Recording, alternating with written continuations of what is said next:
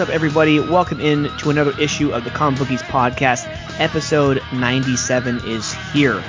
Big day today, not just a new Comic Bookies episode, but it is New Comic Book Day, and it is National Inauguration Day, a huge day for our country.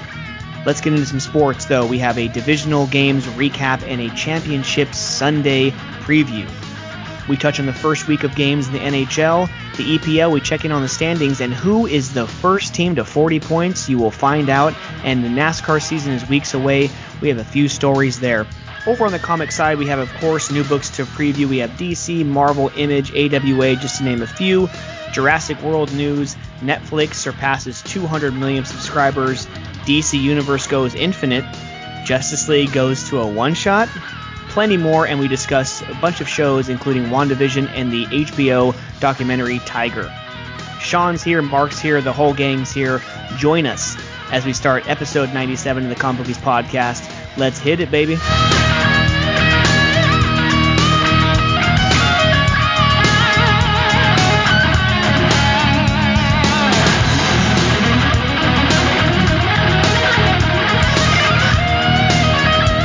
Welcome back, fans, to the Comic Bookies Podcast. All of our fans around the world, thank you so much for subscribing, downloading, and listening. Sean, Mark, we have another episode this week of our podcast. We also have a new president. The 46th president of the United States was sworn in today, along with Miss Vice President Kamala Harris. So how was your guys' Wednesday so far, and how was your guys' inauguration day? Big day for the country. Comic Bookie fans, what's going on, guys? Comic Bookies, Mike, Mark.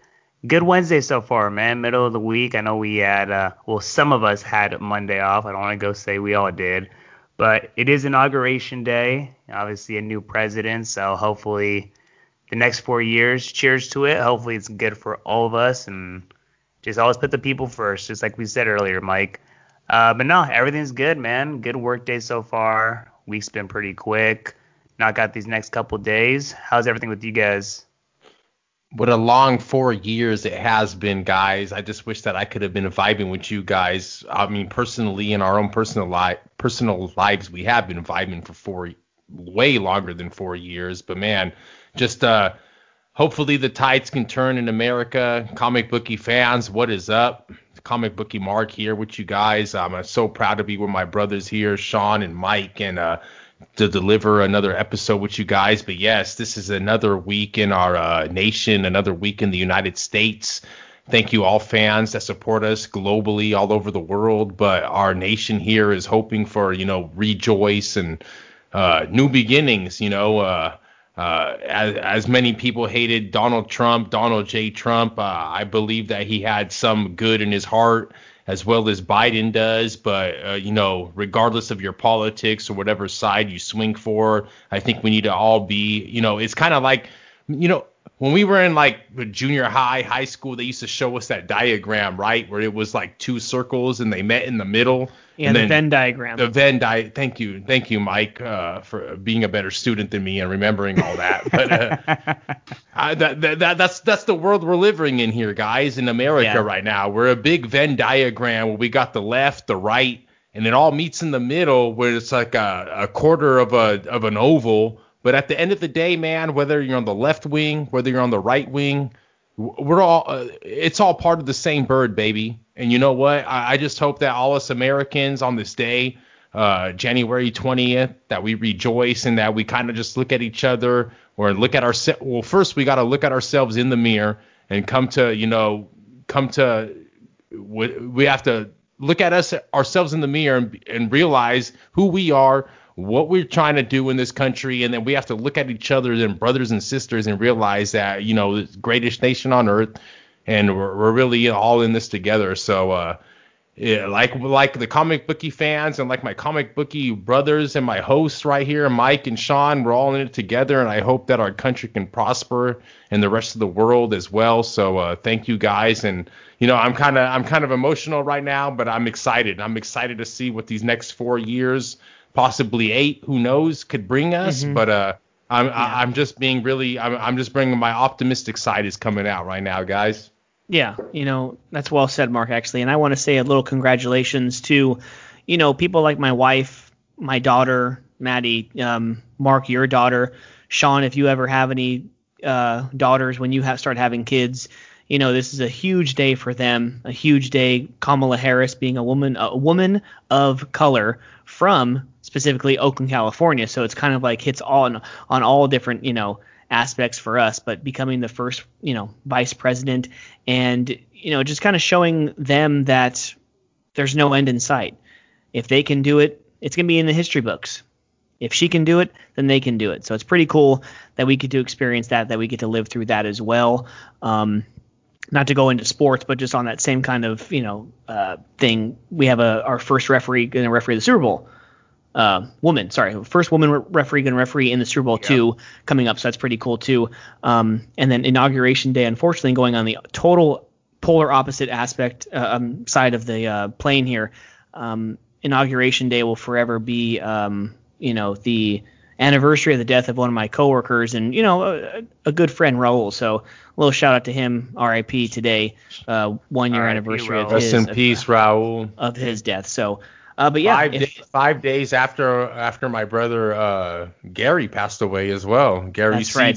So on the 15th. This whole week, Comic Bookies Podcast, episode 97, dedicated to Gary and to Raul. And with Kobe coming up here in a couple days, I'm sure. So yeah, the 22nd, the whole week. Yeah, I know, crazy.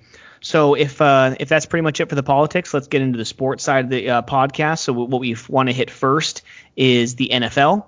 The NFL, we had four really good games. I don't know. Packers-Rams wasn't, you know, too exciting, but we had some good games this weekend, and now we finally are. I know. We have a dwindle. he agreed. We talked about it a little bit today when I went into the shop. He agreed. Oh, by the way, thank you so much for Alex for jumping on last week, episode 96. And speaking of that, this episode is brought to you by Treasure Island Comics in Fremont, California. Today, the 20th of January, 2021 is New Comic Book Day. Go get your books. He can give it to you whatever you want, however you want. Curbside hand delivery by U.S. Postal Service or UPS, or you can actually go in there masked up and you can hand get your books. So yes, we are down to four teams. We have the Buffalo Bills visiting the Kansas City Chiefs, and we have the Tampa Bay Buccaneers visiting Aaron Rodgers and Lambeau Field and the Green Bay Packers. So you guys want to touch on some of the other games from last week, and then let's get into the preview of this week. Well, I mean, last week, when you kind of look at all the games, it kind of was, we knew what was going to happen. If you took, I guess, the money line, it seems that should have won, did win. But, man, there was definitely a couple of storylines with all of the games going to the Ravens game, Lamar Jackson. Yeah, he got concussed, but just all game, they didn't look good. Losing 17-3, Buffalo, the clear, not just favorite, but just the clear winner in that game, no doubt about it. And in that Saints game, we may have seen the last game of Drew Brees. Had a couple bad passes. That Tampa Bay defense definitely stepped up, causing four turnovers. Like we said, man, you don't beat Brady three times, and sure enough, they didn't. And then, you know, going to Kansas City, Mahomes got hurt, and Cleveland, they had that game. They had a couple good chances that I think that maybe they just kind of overanalyzed things. They had the interception off of Henny, and they still had time. They decided to pass instead of run the ball a little bit, and unfortunately, Chiefs still ended up winning that football game. And then that Green Bay game, not really much of a storyline. Green Bay just kind of was better. Cold weather. Rams didn't really play that good. And yeah, now we're off to the NFC and AFC championship game. What'd you guys think about the games last week? I would have taken the L on a bunch of games. That's all I know. I think the only game, if you would have said, like, you know, gun to my head, pick a spread, I think I only would have won the Green Bay game. I think I was thinking Kansas City would have covered the 10 points, and they might have if Mahomes would have played the whole game. Mm-hmm. They might have, but they didn't. You know, that's how the cookie crumbles. I thought that the Saints were going to win at the Voodoo Dome and complete the 3-game sweep. They did not, to the much delight of Mr. Mark Fagundes.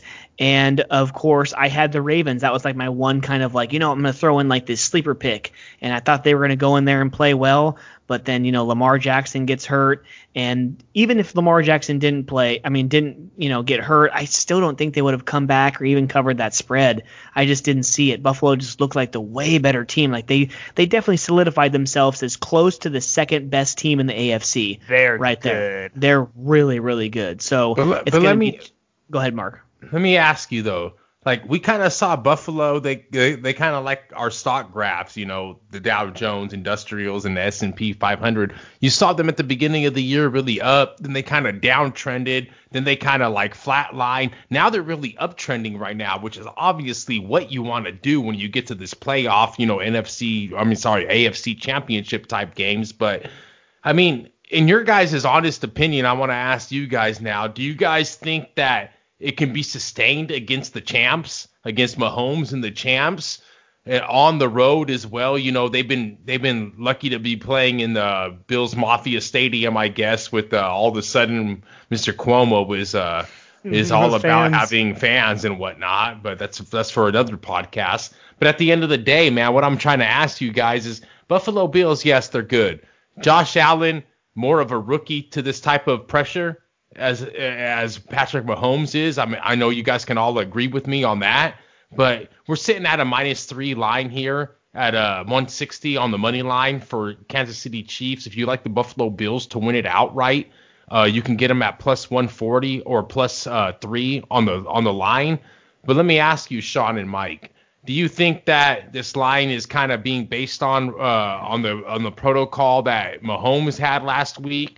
Do you think this is a fair line? I think that this is I think that the odds makers, guys, and I'll vouch with you guys right now, in my honest opinion, what I would see by looking at this line and what the market makers are kind of pricing it in at, I've seen Kansas City, you know, be a way bigger favorite in a lot of these games in these last 2-3 years, whatever that they've been making these playoffs, Super Bowl runs.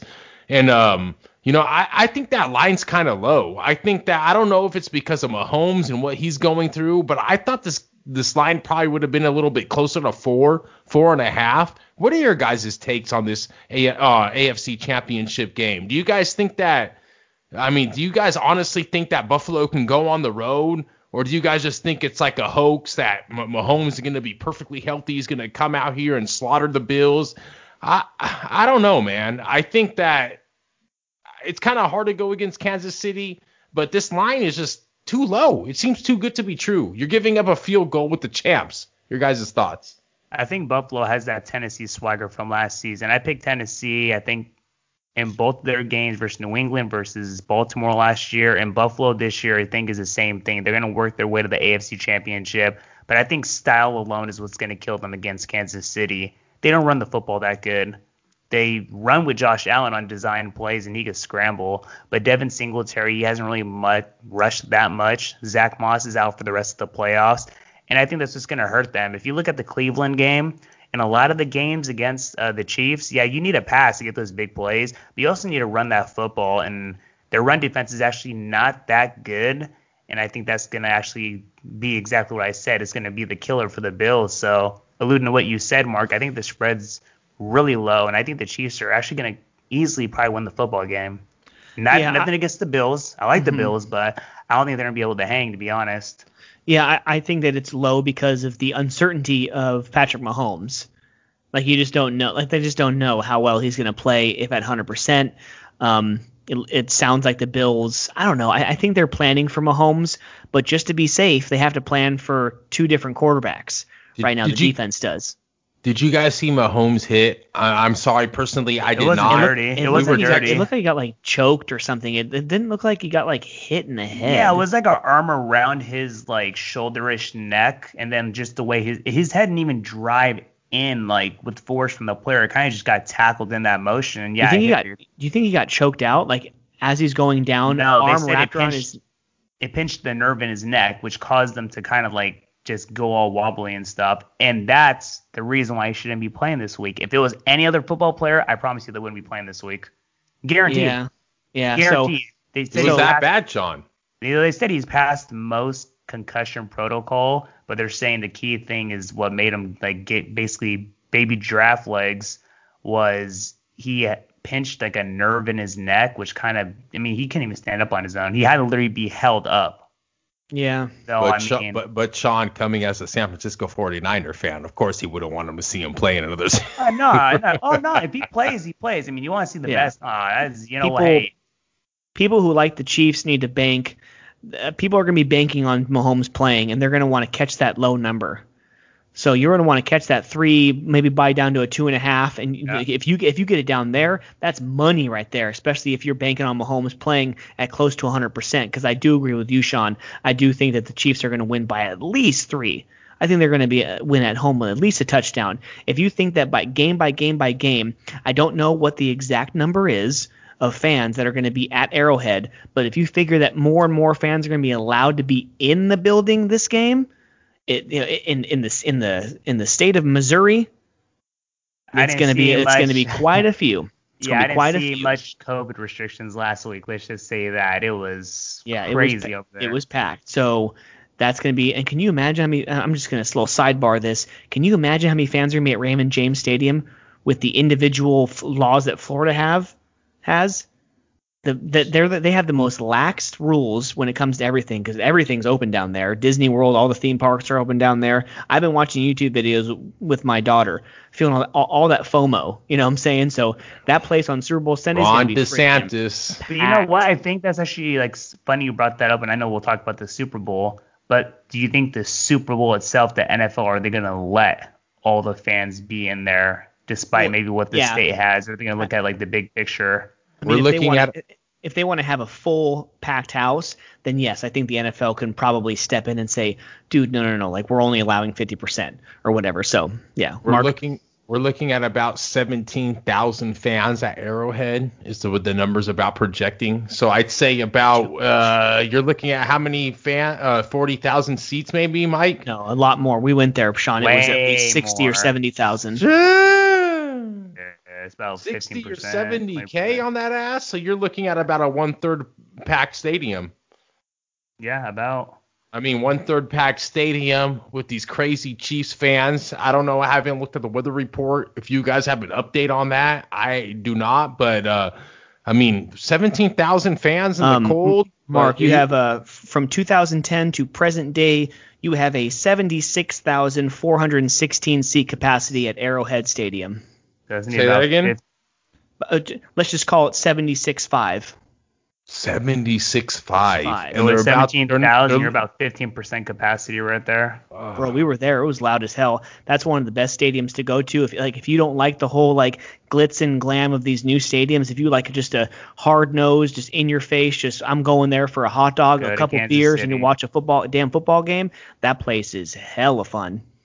And of course, it's Missouri. Me, Sean was wearing his Niner stuff. I'm wearing my Raider stuff. The worst thing we said was, "Hey, buddy, you got the wrong gear on." We didn't hear anything like, "Hey, F you," and throwing, getting beer thrown on you and stuff. No, dude, yeah, nice fans as far as you know. So what gear did you have on though?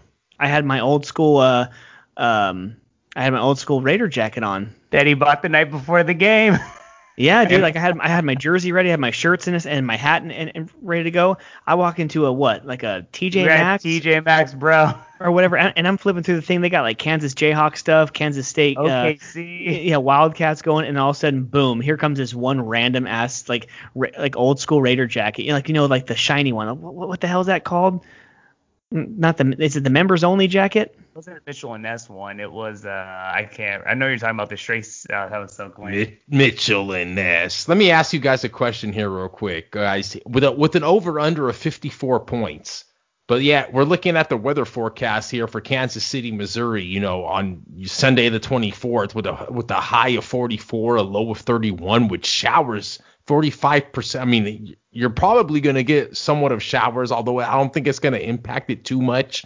Is there going to be? Is this going to come into play in your handicapping, guys? Sean, Mike, is it with the little bit of showers in the forecast? Do you think that is an advantage? Mahomes advantage, Bills Mafia that plays in 0 degrees, I'm sure, up there in upstate New York. Yeah, but both teams are used to playing in the cold, and you said a low of 31. Yeah, 31. Yeah, low of 31. So, I mean, if the temperature stays down at that level, which it won't because the cloud coverage is going to keep it a little warmer, but if it's going to rain at 32 and below, that is snow.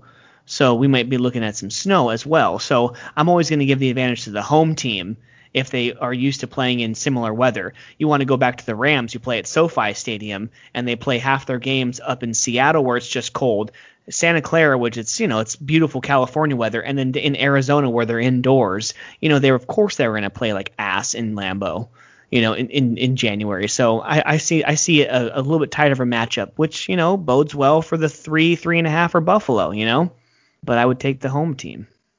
I'm with you also on that, Mike. I mean, honestly, you're a pretty good salesman on that one, you know, but I think that what you said with the home team, favorable weather for both, you know, teams that are kind of accustomed to these type of, obviously it's not going to be snow. It's not going to be a blizzard. Like I said, 45 degrees or 45% chance of showers with the wind blowing at only 10 miles an hour, which is somewhat, you know, it's not too impactable, but blowing in from the east. I think that I'm with you guys, man. I think that the Chiefs being there, being the champs, you got to beat the champs to be the champs. And as good of a story it is for Buffalo and Bills Mafia and whatnot, they're going to still keep on having to deal with this pain and suffering like our Las Vegas Raiders are, Mike. I mean, there's no ifs, at the end of the day, playing at home, this is what you fought for, trying to defend the title. Mahomes, Mike, who's going to knock him out? Who's going to knock him out of the game to give your Buffalo Bills a chance? I know, right? Well, I mean, it sounds like it's a unanimous decision on this game, but I know it's not a unanimous decision on the other game. So up over in Lambeau, Tampa Bay Buccaneers visiting Green Bay Packers. Let's give some analysis on this game. Mark, I know which way you're going. You're going Tampa Bay with freaking Tom Brady, who needs to get the hell out, just like Philip Rivers did today. How many episodes are we in since the beginning of the NFL season, Mike? Are we? I don't know. Was that back in episode 70, early 70s, maybe mid 70s? I don't know. We might have to check on one of those, but I'd love to get a sound clip of me calling for. Oh, it's not going to be that hard because all we have to do is find the sound clip of when the Tampa Bay Lightning won the Oh Lord Stanley's Cup.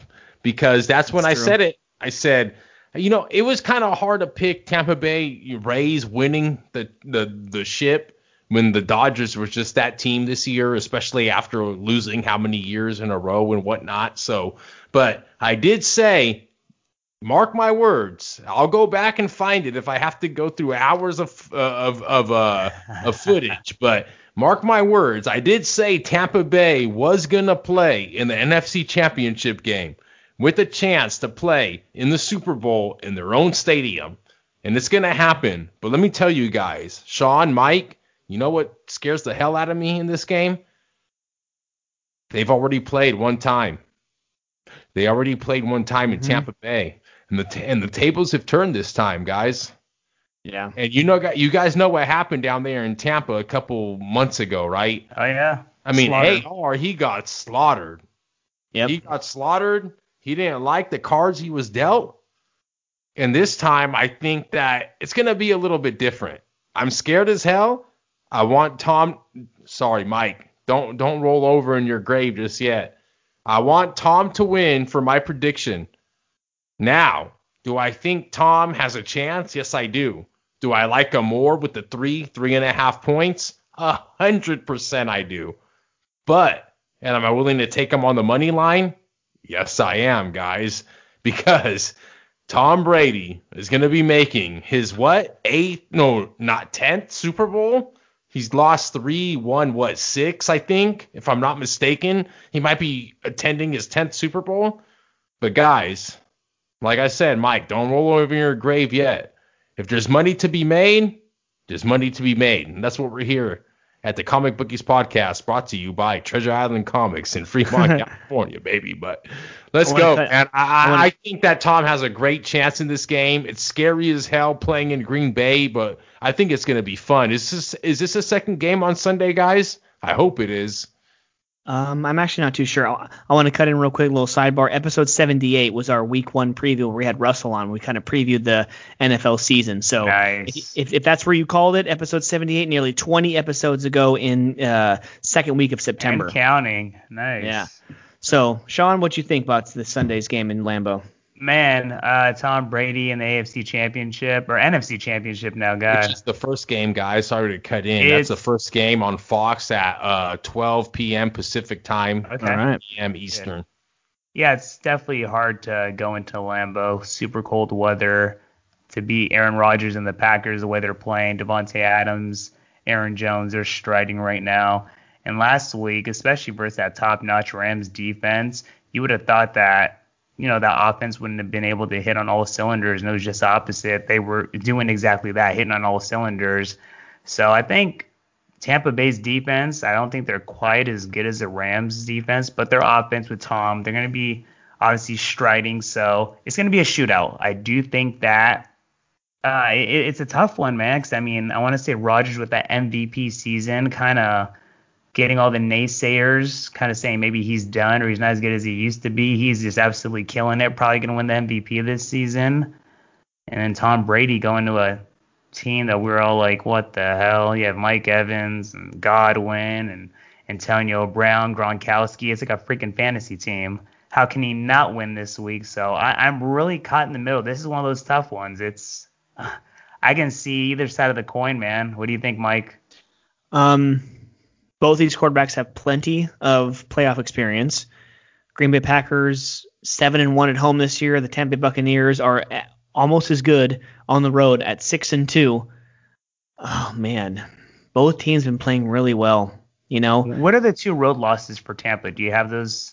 I can get it to you in a second, but you know, as I looked this up. They lost obviously at the Saints, and then they lost 20-19. It wasn't that a primetime game in Chicago? They randomly lost that game in Chicago. That was an crap game. Yes. So really, it kind of a fluke. They should have only had one loss. But I mean, if I'm going to give my analysis, it's pretty simple, guys. Tom Brady cannot – I just can't. I'd love to enjoy watching the Super Bowl this year, and like I told you guys via text message earlier this week, I don't know if I'm going to watch the game if Tom Brady's going to be in the Super Bowl. I don't know if I am. I can't sit there and enjoy and just sitting on, you know, pins and needles thinking that he's going to win number 7. What I have to go Aaron Rodgers. Come on, man. Aaron Rodgers is the – you know what? Here, I'm going to go. He's the MVP of this season. Aaron Rodgers, I'm going to go MVP. And the MVP of the Super Bowl? The MVP of this season, NFL 2020-2021 season is Aaron Rodgers. The Green Bay Packers will meet. The two number 1 seeds are going to meet in the Super Bowl. Nice. Green Bay Packers, I'm going to get half of my preseason bet because the Saints are out now. My Saints-Chiefs matchup is done. He's cashing in early, guys. TCB fans, Mike's cashing in early, guys. I know you want to say it's, you know, you want to have some variety in the seeds and stuff. You know, it's not always going to be 1 versus 1. I'm going that this year. 2021, Green Bay Packers, Kansas City Chiefs. Green Bay Packers and Kansas City Chiefs. Well, let me tell you this. So you guys said that they lost to the Bears. They also a rematch of Super Bowl II, which wasn't named Super Bowl II until much after. This was the AFL NFL Championship, the second one. Oh no, I'm sorry, it was the first one. I'm sorry, the Green Bay Packers beat the Chiefs, then the Raiders in the first 2 Super Bowls. Yeah. So this is going to be a rematch of the very first AFL NFL Championship game. Mr. Vince Lombardi, Bart Starr, winning that game. So there's my analysis. Boom. And back in week 5, guys, Tampa Bay Bucks, they actually lost to your Kansas City Chiefs 24-27.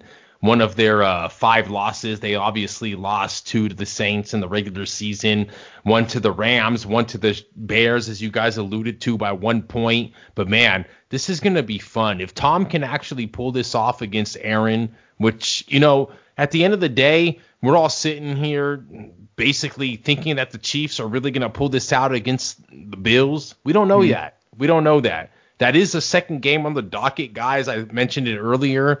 The first game is actually going to be the NFC Championship game. I wish it was the other way around because I'd like to see 2 of the older, you know, kind of goats, if you will, go at it compared to the young guns. But obviously, the way the NFL wants to showcase it, they want to showcase the young blood. So I don't know, guys. I think that this is so hard to tell. I'm going to have to go with the Chiefs. Like I think we're all going for which kind of scares me. But at the end of the day, you guys like the Packers, if I'm not mistaken. And man, let's just say this, guys. I'll take the points. If you're going to give me 3.5, I'm going to buy the half a point to 4. And I'm going to pay the extra juice and the VIG to get that 4 points. But if you're going to talk about the money line, I'd go a little bit lower on the money line. I'd probably put 70% of my bet on the points and 30% on the money line. But the NFC Championship game is going to be a tough one to call, guys. Mm-hmm. I really don't know what's going to happen there.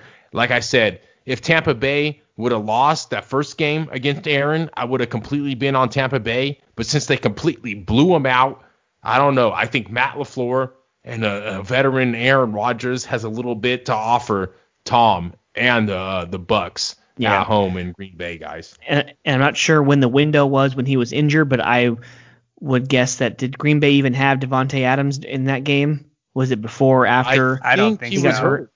Yeah, I mean, was hurt. So there you go. That he could be a small factor. So you never know. Actually, before we move on to the next sport, I want to hit an Instagram question coming from our boy Steve Gannon, all the way in South Carolina. He asks me, like Shannon, rich like Gannon. That's right. He asks, are the Colts going to contend with the Chiefs and the Bills next year as the third overall best team in the AFC if they go and get Matt Stafford as a quarterback to replace Phillip Rivers? No. So where would they, if they got Matt Stafford, who's been, I mean, who knows how he would play? He's been on one team for his whole career, and he's had like one good player on his team in Calvin Johnson. Who would you say, like where would you say put the Colts? Would you put him higher or lower than with Phillip Rivers? And then who would you say is the third best team then if you don't have them as the third best team in the AFC? I still think Tennessee's a better team than them. I think Baltimore is still a better team than them. They actually had a really good year. They actually had the perfect quarterback this year with Phillip Rivers. He had winning experience, playoff experience. Stafford has, I think, no playoff experience. So I think skill-wise, he's good. Statistically, you see the numbers. But you need a winner. You need a winner. Yes, he hasn't been on the best of football teams, but great quarterbacks find a way to win. And he's never been a winner, unfortunately. So, I mean, yeah, I think he'd be good. Maybe, I don't want to say a boost from Phillip Rivers, but, I mean, it'll be good for him. Maybe he'll, find a rejuvenation and get them to the playoffs. But I just don't see them being that team right below the Bills in Kansas City, even with the Stafford boost. Mark? Well, I'm with Sean on that one as well. You still got King Henry. You still got Cleveland. You still have Cleveland. You never know about Cleveland. The worst 13-win team. But Cleveland's not in the South. You got to think about winning your division first, guys. No, I know, but we're just saying, third best team, overall. Let's just say it was thrown in like the, like these NHL conferences where it's just one big conference right now. Would you put Indianapolis at the third best team overall in the AFC if they added Matt Stafford? Probably not. You guys are kind of a little bit ahead of me. I'm thinking about winning the division first, and that's where I start at. And I'm thinking about Tennessee Titans with Ryan Tannehill, King Henry, and Brown. But, I think that who knows what's going to happen with Deshaun Watson.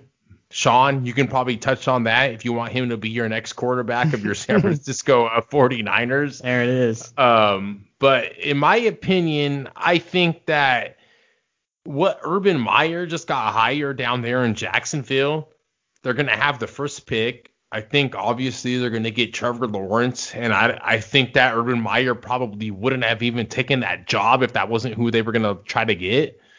And in my opinion, I just think that you're going to have to build with Matt Stafford as a quarterback in Indianapolis, just like you did have to build with Phillip Rivers.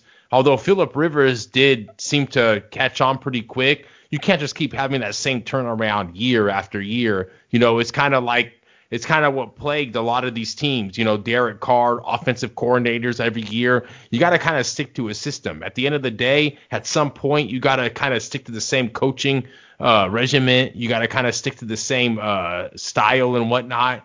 So I mean, I think that if the Colts were to get Matt Stafford, in my opinion, are they going to be the third best team? No. I think Matt Stafford, coming from Georgia, how many years ago? He's already kind of getting to the latter stages of his career.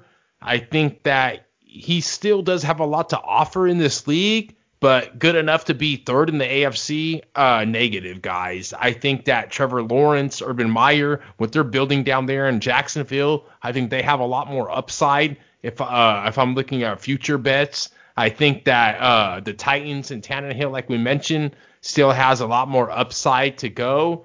And Houston, like I said, they're a wild card right now. If they retain Deshaun Watson, they could still be a player. If they don't, they can completely fall off the cliffside. But it's still yet to be seen. But if you guys are asking me about the third best team and being the Colts with Matt Stafford, I'd have to be a big negative on that, guys.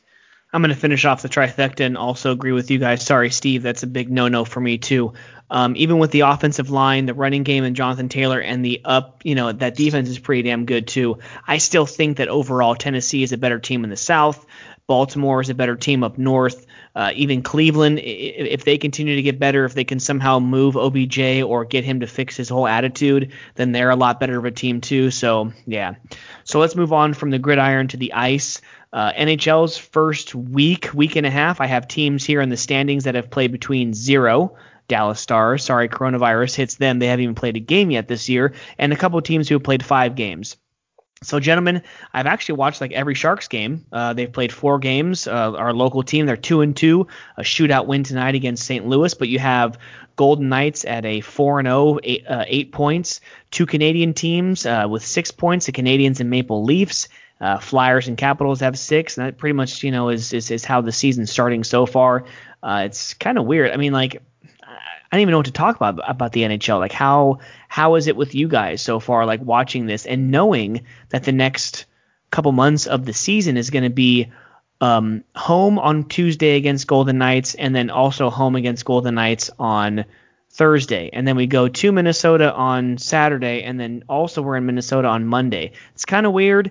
It's cool how they're still able to get a season in, but I don't know. Until I get an 82-game schedule where I play most of my conference, most of my division, and I play a home-and-home against every single team, including the East, it's never gonna seem normal, fellas.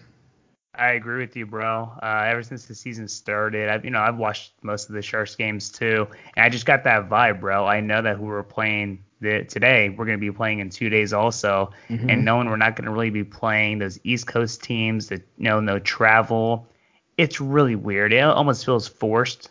Yeah, it's good they kind of did what they did to at least have a season, but I think what they did is also kind of the problem because it's like you're really just like limiting the season. You're kind of just forcing things just so we have a season. So I don't know. It's something. It's a product. I mean, it's nice to see that the Sharks, we have 2 wins. We're 2-2. We're actually playing some pretty good hockey, but I don't know. Like it's still 4 games in, and even looking at Detroit. I mean, Dallas. They haven't even played a game yet.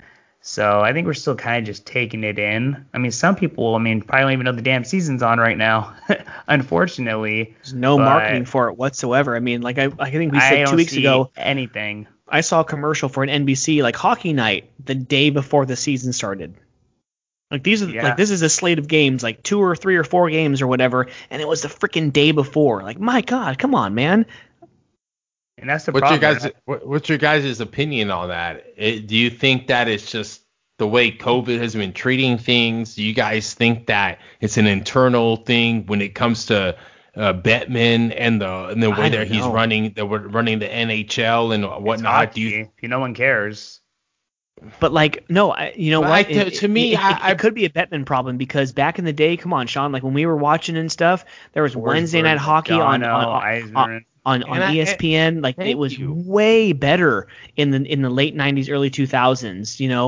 It was so much better when the Devils were hella good, the Colorado Avalanche when we were first getting the Minnesota Wild, the Nashville Predators, the Atlanta Thrashers. It's just weird because like what we're referring to. Also was the year, the years where we had those names, those monster names. Like now, like honestly, we don't have those monster names anymore. Like we have some good players, like 2 of the best ever, Crosby and Ovechkin. But, like, you know, you can go, oh, my God, Blues players, Flyers players, Red Wings players, all those teams back in the day, you can name at least one basically superstar.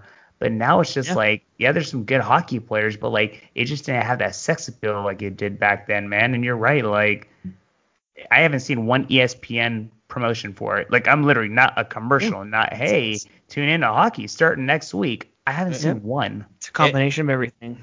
And that's why I want to play devil advocates with my two co-hosts right now, because in my opinion, yeah, I think that United States might not be pushing it as much because dealing with the whole state of affairs that our country's going with through right now with our presidency and whatnot. But I mean, if we have Canadian fans up across the border, let me know. Let me know how your North is doing. We got the Canadians, the Maple Leafs, the Flames, the Jets, Oilers, Canucks, and Senators. They're all playing in the same league right now against each other, and they're playing nobody else. And they're playing nobody else. Mike, can you please tell the fans how many teams are going to be making it out of each conference or each division, if you will? Is it? I'm looking. Is it going to be the top three? Because obviously it's completely changed. COVID has changed the whole sport of National Hockey League around. We got four divisions in the East, the Central, the West, and the North. Yeah, I mean, I would think that if they broke it up evenly, if they had 8 and 8 in like the East and West, they'd have like what, the top three in the two divisions, and then the 7th and 8th would be like just the take it out of each division, you know, whoever finishes 7th and 8th overall. That's what I would think, but it doesn't matter because no Canadian team's gonna win the Stanley Cup. Don't say that. Don't say that to our friends across the above the border. Hey, we've gotten some downloads over the last couple weeks from Canada, so hey, those fans, please reach out to us on IG or email or whatever, and please give us a reason why you think your team's going to win the Stanley Cup Finals this year, please. 100%. You want to go live on episode 100 with your boys? Let us know. Come and join us for sure. All our social media guys, and hey, man, we'll definitely push that connect button, and we'll be live with you guys. So, hey, it's going to be fun, live 100, all kinds of fun things with the fans. Hell yeah. I'm excited, guys. I'm excited about the NHL season, although I haven't been such in tune with it yet. I think I got to get to maybe like 20-ish, 30-ish games before I can actually really start paying attention. I like what I'm seeing out of the Flyers with 3 wins, 1 loss. I like that team. They're kind of you know, that Eastern Conference team that's kind of been laying in the weeds lately, but obviously coming up, you know what I mean, Mike? You can kind of agree with me on that. Obviously, Tampa Bay, they're going to be trying to, hold their reins as you will, as champions, but defend the crown. Yeah, defend the crown. You got to defend the crown, and as down as you guys are in our San Jose Sharks, they're still there. Like Sean said earlier, 2-2, 2 wins, 2 losses with 4 games played. I think that, you know, it's going to be tough. Vegas Golden Knights, they want that. They really want that, being that new team. But you guys, come on, Vegas, we know. You guys got to keep working for that. As much as I love Vegas, you're not just going to come in here and steal a title from all these teams that have been working their asses off for years, you know, baby. So if you guys took our football team, now you guys are trying to win. Now you guys are trying to win the cup before our team. It's just not going to happen, baby. It's not going to happen. Much love to Vegas Golden Knights and much love to everybody else. But I'm excited for this season, man. We'll see in a couple more weeks, months, as it starts to prevail and as these teams start to get a little bit more scattered out. I think that it's going to be a little bit funner, but let us know, comic bookie fans, who's your team, who you're rooting for, and who you guys got. Ending that, let's go into a little EPL. So we have, to round out sports, we have a little bit of EPL. NASCAR's up next. But, dude, EPL, we had, 2 games today? 1 was postponed. Man City wins. They still have a game in hand as well. So, but unfortunately, they have some injuries right now that they need to worry about. But Manchester United, today, a 2-1 victory with a beautiful – I don't know if you guys saw it, but a freaking sweet, beautiful-ass goal by one Frenchman, Mr. Paul Pogba. They beat 18th place Fulham 2-1 on the road. All of a sudden.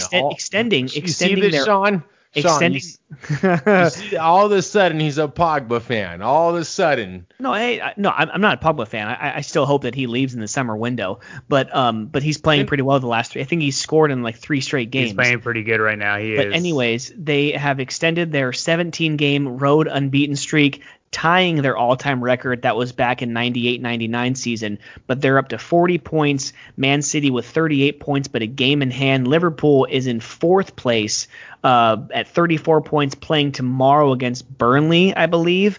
So they have a game in hand, so they could get all the way up to 37, which would keep them in 4th place. Tottenham at 33, Everton 6th place at 32 points, and rounding out the bottom three in the relegation zone, Fulham, West Bromwich Albion, and Sheffield United. So, I mean, this season's going... Can you rewind that? What did you say? They can win and still be in 4th place? My Reds?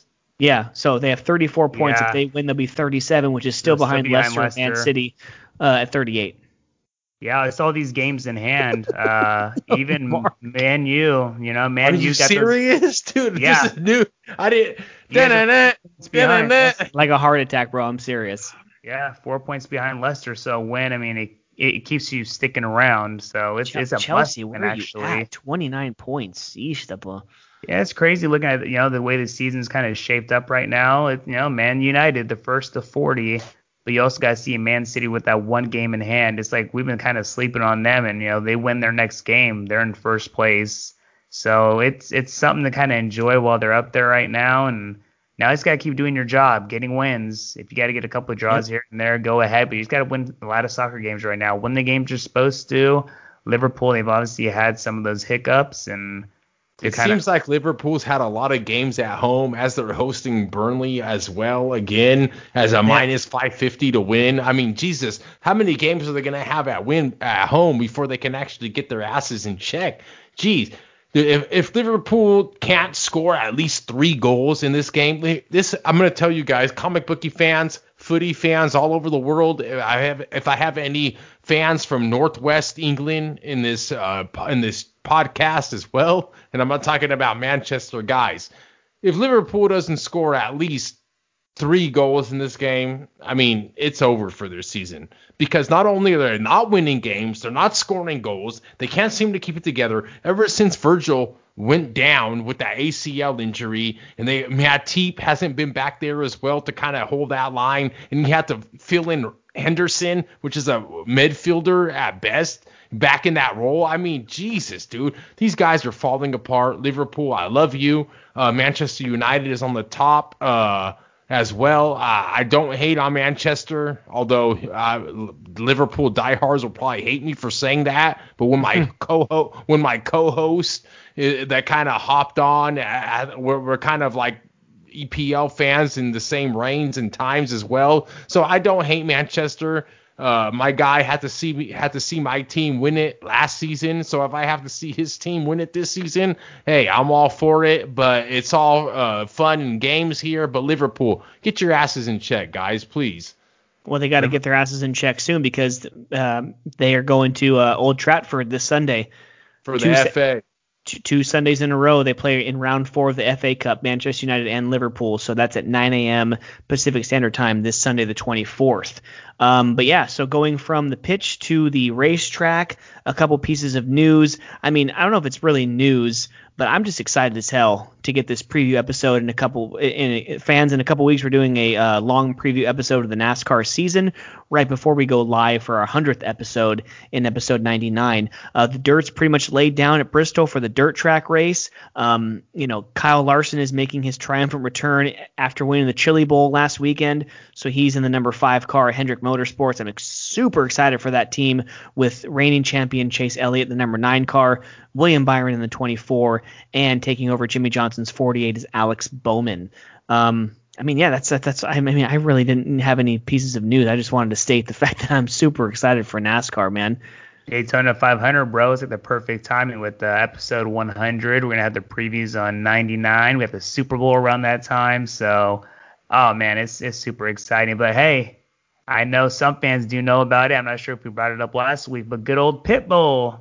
There we go. He's in the NASCAR gang now, too. Hell yeah. Co-owner of the 99 Toyota Trackhouse car, where fellow Latin driver from Monterrey, Mexico, Daniel Suarez is going to be driving the car. And we are talking about Pitbull, Mr. Worldwide, for those who don't know. He's going to be the guy who says, driver, start your engines. And he's going to go, drivers, dale. That's what he's going to say. Dale, dale. The only problem is that your Daniel Suarez is about a 400 to 1. Not 40. 400 to 1. You guys got Kevin Harvick as your number one favorite to throw some kind of stats and some lines and some futures at you guys right now. Kevin Harvick, he missed out in Phoenix to get the champion. Oh, sorry, before Phoenix, actually. He didn't get to make it to Phoenix, which he probably would have won in Phoenix, because we all know, at the Comic Bookie Fans, if you guys have been following with us through 97 episodes, that Kevin Harvick is pretty much number one down there in the desert. But Kevin Harvick here sitting at about a 6 to 1 favorite. As well, he's pretty much tied with Chase Elliott as well, and Denny Hamlin. They're looking at about 6 to 1 favorite. Actually, there's not much wiggle room in these futures that we're looking at right here. We're going to get into a little bit more in depth into NASCAR and episode 99, guys. So you guys stay tuned for that episode. But looking into the future here a little bit early, guys. I don't know, man. We got the Daytona Rolex 24 hours, whatever it's called. There's so many damn names. We got a couple NASCAR drivers in it. We got the retired Jimmy Johnson. I'm looking forward to him racing at the 24 hours in Daytona. But I think that the NASCAR season, it's still up in the air, guys. If you guys are with me on that, is there going to be practice? Is there going to be qualifying? Hopefully we get a little bit more. Hopefully we get a little bit more clearance. Clearance, I like that one. Well, in some states, you're going through tech, man. I hope we get a little bit more clearance on what's going to go forward in the upcoming weeks. Is there going to be practice? Is there going to be qualifying? Because as you guys remember, last year was just so crazy. It was so hard to handicap. You know, us as the Comic Bookie Podcast coming in as a big handicapper in NASCAR, trying to get a couple guests for you guys. Even our guests have been kind of falling off the wagon when it comes to handicapping because of not the lack of practice and qualifying. So we're trying to deliver it to you guys because, in my opinion, this is one of the best sports that in comic bookie coming from my opinion that I'm best at gauging.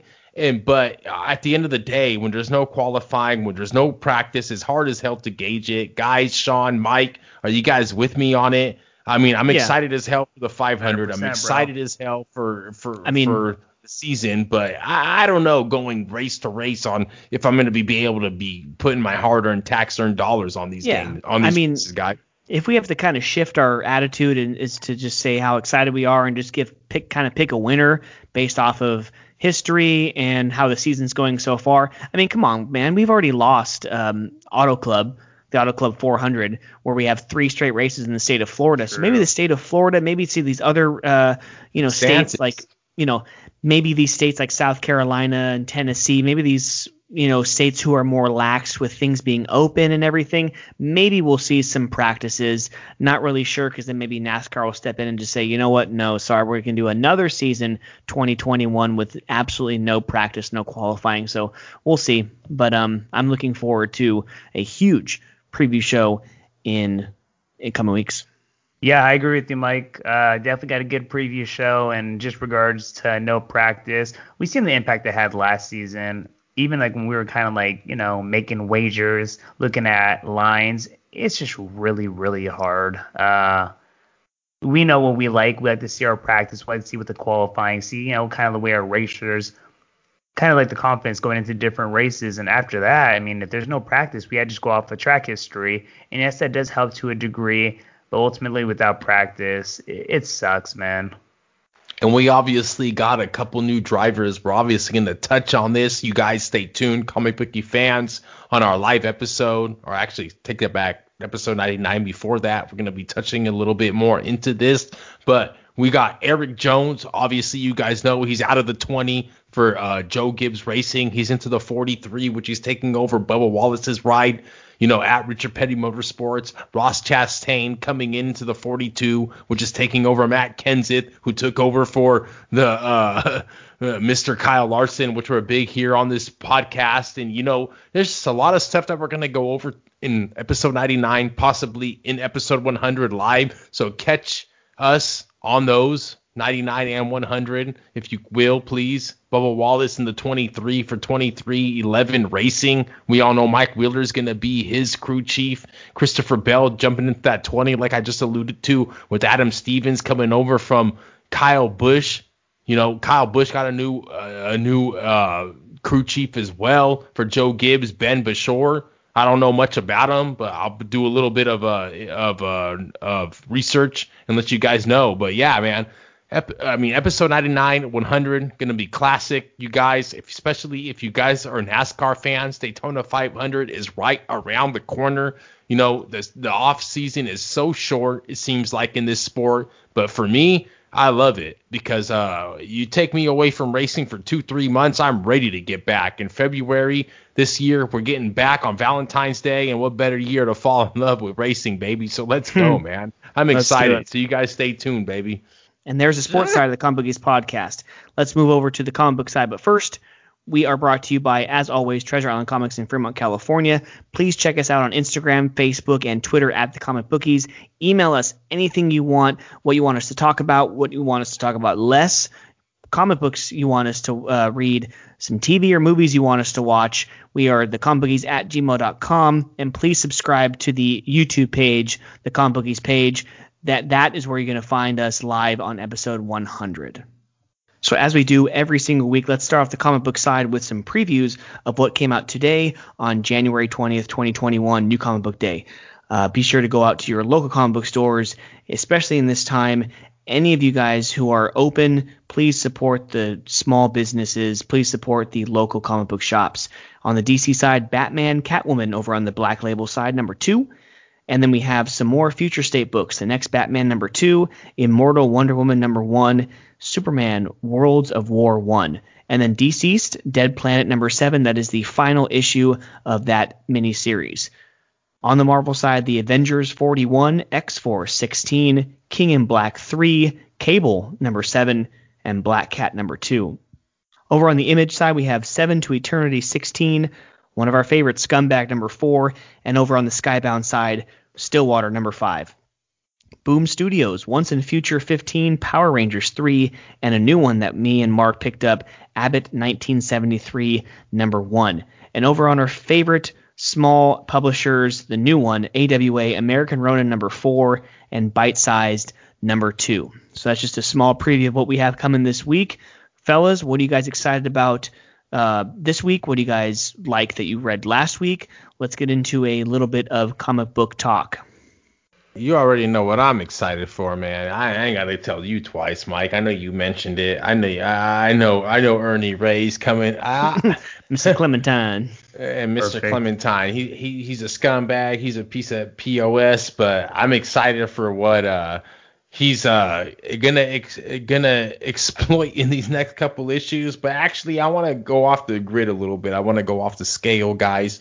I want to go off a little bit of what Mike, our host, have been telling us these last couple of weeks, and he has actually made it come to fruition, guys. Mike, tell the fans why.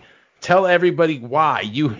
I see you smiling from across the basement. I see you smiling. Do you know what I'm going to ask? I have no idea. No. Why did you take all these months, all these episodes? I love it when we call them that. All these issues, guys. Why has it came to down to this for you to finally cut X-Men? Why?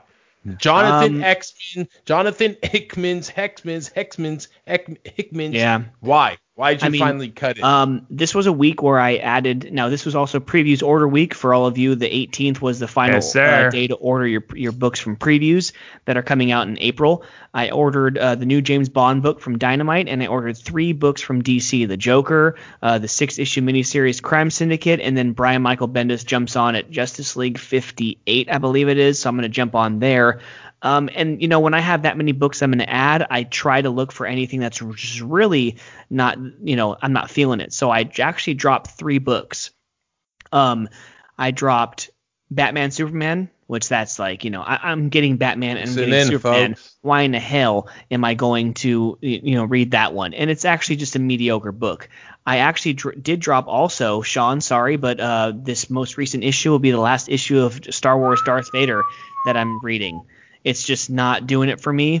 It was really cool in the first couple of issues. You weren't the only one, bro. I was like, oh, like where is this going? And that shit crashed and burned.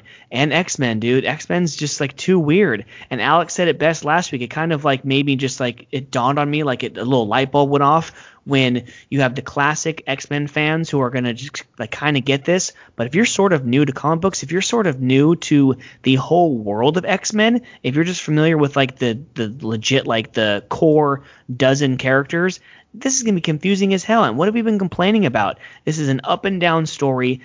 Powers of X, you know, the House of X, that was a really good story. And then all of a sudden when they start, and it's been what, like 16 issues? Man, this is not doing it for me. So after 2 years, I'm done. I got to agree with you, bro. The X-Men has definitely been one of those. And I mean, I might give it one more week. Same with Darth Vader. I mean, I it's something Star Wars related. So I like it. I'll probably hang around just a little bit more with that. But it's funny that with the previews, I as well am getting Justice League and the Joker as well as the Bond. So those 3 will definitely be adding. Excited for that. Hell yeah, dude. And the thing about that is that one of them is only a 6-issue miniseries. You know, like the Bond, the James Bond books that when I first started reading comics was really cool because it was kind of an ongoing story, but it was definitely like it was James Bond this. It had a name to it. You know, James, it was like Agent of Spectre, like what we're going to start in April. Mm-hmm. It was like, you know, James Bond Black Box. And you knew it was 6 issues, boom, take maybe a month or 2 off, and then you started the next one. It's really cool. You know what? Any type of Bond story, I've seen every single movie more than once. And I've read all the original like 16 books. Dude, I love me some James Bond, bro. Very excited for that, man. And yeah, it's funny how we're talking about books that we're cutting. One that I think I'm actually going to be cutting too is Last God, man. I mean, I admit it's almost over, though. It is almost over. So I think it's almost over. I almost feel like I got to keep it, but it's one of those like, it just hit that point too where I'm just reading and it's kind of like it's just not doing it right now. Well, also, man. How many issues are you in? Like 9 or 10 or something like that? Oh, at least 9 or 10. I think it ends at 12. So you're almost done. Yeah, I guess, you know, it'll be an investment down the road. We'll get them. Well, Last God wouldn't be a DC book without some tie-ins. And did they have that side story as well? So it's like, here's more money to spend on this. Yeah, so, yeah, of course. I'm not surprised. But actually a few books I'm actually excited for this week. Of course, you know, Batman, Catwoman, the first issue was very intriguing. I'm excited to start that one.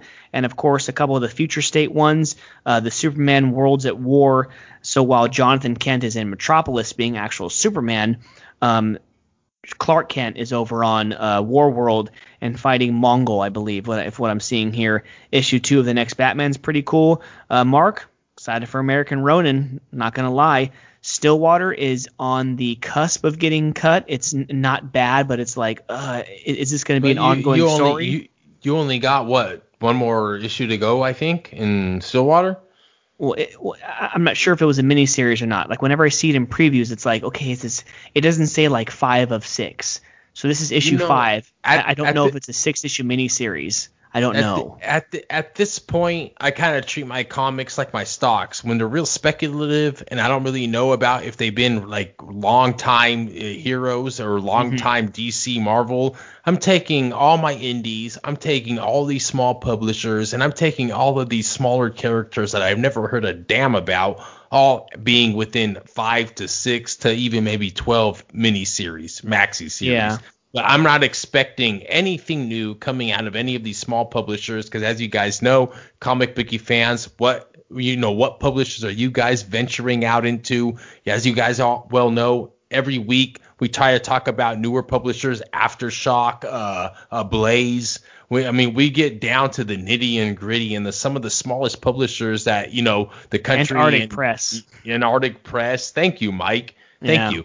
We try to cover them all, and this is what our sponsorship. Thank you to Treasure Island Comics in Fremont, California. Alex, if you didn't listen to episode 96, I suggest you guys tune in because it is fire. He gives you a great insight to the industry and his thoughts going forward on Marvel and DC and the likes of the smaller publishers. But nonetheless, like I mentioned earlier, guys, we are blessed to be able to review all these books, Blaze, Antarctic Press, like Mike just mentioned. Thank you, guys. And, you know, I just want to come back to you know, what we were talking about. But I think that the books that I'm interested in going forward, I think that, like we mentioned, Scumbag, Mike, I think that's going to be real good. I think that, you know, X-Men, I think I'm going to cut it. I'm trying to hold on to it because I've mentioned here before on this podcast, I know we need a little bit more Marvel insight. I know that X-Men can kind of deliver it. Hickman is eventually going to have to bring it back to the more, you know, liberal reader that's been, you know, kind of in it for the long haul. But I don't know, man. I think that right now I'm kind of in a future state, if you will. I'm looking forward to the future, Mike. We got Carnage. You got, I mean, there's a Marvel book that you got from previews. So at least if you drop one or two Marvels, at least you're picking up one. Well, I try to keep it consistent with Marvel because I don't think I'm going to draw Miles because I like what my guy Saladin Ahmed is bringing. You mentioned him in the previews as well, but I think that going forward, I just want to see. I don't know. I think it's going to be slow. Like I said, I'm not subscribing to any books right now in Future State like you guys are, Mike, Sean. I think that I'm taking this time to kind of take a breather back. I just think that, in my opinion, starting off this podcast in, you know, early 2019 and, you know, kind of being brought on to all these books and what's going on, and Alfred getting killed off in the DC universe. I'm just not ready for such a big change. I kind of like the way it was going, and I don't like how DC kind of just wants to take that away from me for 2 months because they think that, in their opinion, that it's going to be better because they want to bring something for the future. Yes, maybe for novice readers, or more prolific readers like yourself, Mike, they might want different stories and different tie-ins. But I can kind of attest to what me and Sean might be thinking about being novices ourselves. I think that I kind of just wanted it to kind of keep going with the flow of what I'm used to. And I wanted, you know, Alfred and, you know, Damien and whatnot to be the same. But it's just too many changes for my liking right now, man. And I Future State, Future Will, Future whatever the hell, I just kind of want to keep a more consistency to these books. You can switch it up in the movies. You can switch it up. You can switch it up in the animated series that I actually got some news for you guys on that. But that's a Easter egg that I'm going to save for later, Mike and Sean. But, you know, you guys can switch it up and whatever you want to do. But when it comes to the books, something that most, you know, your hardcore true fans are really living and dying for weekly, week in and week out. And you guys touched on it last week, Mike, with Alex and not being able to get all these tie-ins and how they're just making you spend extra money for kind of like fluff when it comes to the series and when it comes to, you know, the universes within these publishers. And in my opinion, I just think that we gotta, you know, sometimes less is more. We know that. Sometimes less is more. Cut down all the quantity. Give us more quality and give us more something that these readers, which is your core basis, you know, your core base fan base, in my opinion, readers and people that tune into this podcast weekly, in my opinion, is your core fan base. And coming back in March though, you're getting a reboot. So you said you wanted them to go forward, like with the Alfred dying and everything, but coming out of DC Dark Knight's Death Metal, the whole DC universe is rebooting. So even coming back from Batman 106, this is after Future State, so you don't really have to really know Future State because that's like a potential future. But even 106 and going into Justice League 58 and all those stories, it's coming out of DC Dark Knight's Death Metal. And it got rebooted. So what you've known from the New 52 and from my Rebirth era, it's done. They're restarting everything. I don't know how much of a restart and a reboot, but I would for sure say that Alfred's alive. For sure. But Sean, if you're with me on this, how much have you heard about the reboot? You probably don't know much about it. And if you were to come into being a new reader, you know, imagine if you would have started reading, or imagine comic booky fans started listening in around our birthday, October, November. And then all of a sudden, it's like 2 months away. Alfred's taken away from them. But they remember Alfred from when they were kids, I guess. Or, you know, I just think that it's just too much tinkering and tampering with the product that has grown, that has came to, you know, 80 years. Agree. Thank you. Yeah. It's been 80 years that this product has been delivering with these characters, with all this. And I know you can't stay stagnant in the marketplace. I know you can't, you know, just try to get what the world and what the universe is going to give you. You have to get out there and be a go-getter and try to, you know, make your product better. But at the end of the day, you know, you can't take away those core values of what made your empire become and what made your business become. And at the end of the day, that's what it is, man. It's these characters. It's Alfred, it's Batman, it's DC. It's, you know, I just don't want to see all the tampering and tinkering that I've been seeing lately. I want a little bit more of, what do you mean? If you will, kind of, what's the word I'm looking for? I want a little bit more neutral ground here, I guess, if you will. I mean, how do you think I feel? I started from Batman Rebirth #1, going through all of Tom King and James Tynion and everything. So I've been through 105 issues. I've read every single one. And going from Tom King to James Tynion, they refer back to what happened in City of Bane and everything. So it's kind of still within the same universe.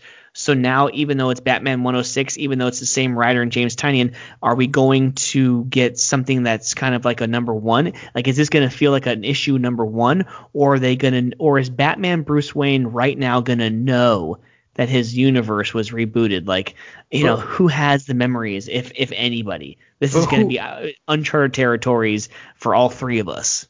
But who, Sean? Let me ask you, Sean. Who even thinks of going back to Bruce Wayne in Tom King's run compared to Tynion's run? I mean, in my opinion, I feel like it's a completely different run. I mean, I don't even really have any quote unquote tie-ins, as you will, Mike. We all know you love that word on this podcast, the tie-ins. But dude, at the end of the day, there's no tie-ins with me. I think that it's completely different stories. Tom King, he wanted to set his foot in stone, kill off, you know, Alfred. He did what he did, and now all these new readers are trying to get accustomed to Balfam, Harley Quinn joining. I mean, I wouldn't say joining, but I guess trying to come to a. They're still. I just think it's so much better now. It's still that story, like a Ghostmaker and stuff. Like, it's still that, but it's in a universe that has been kind of rebooted. So I don't know. See, I'm going to be confused. We don't know what to expect. So we don't know what to expect. I don't know Ghostmaker prior to this. That's what I'm saying. I don't know Ghostmaker prior to this. I don't know if any. Isn't Ghostmaker a new? Isn't Ghostmaker a new character? Well, I thought you just mentioned.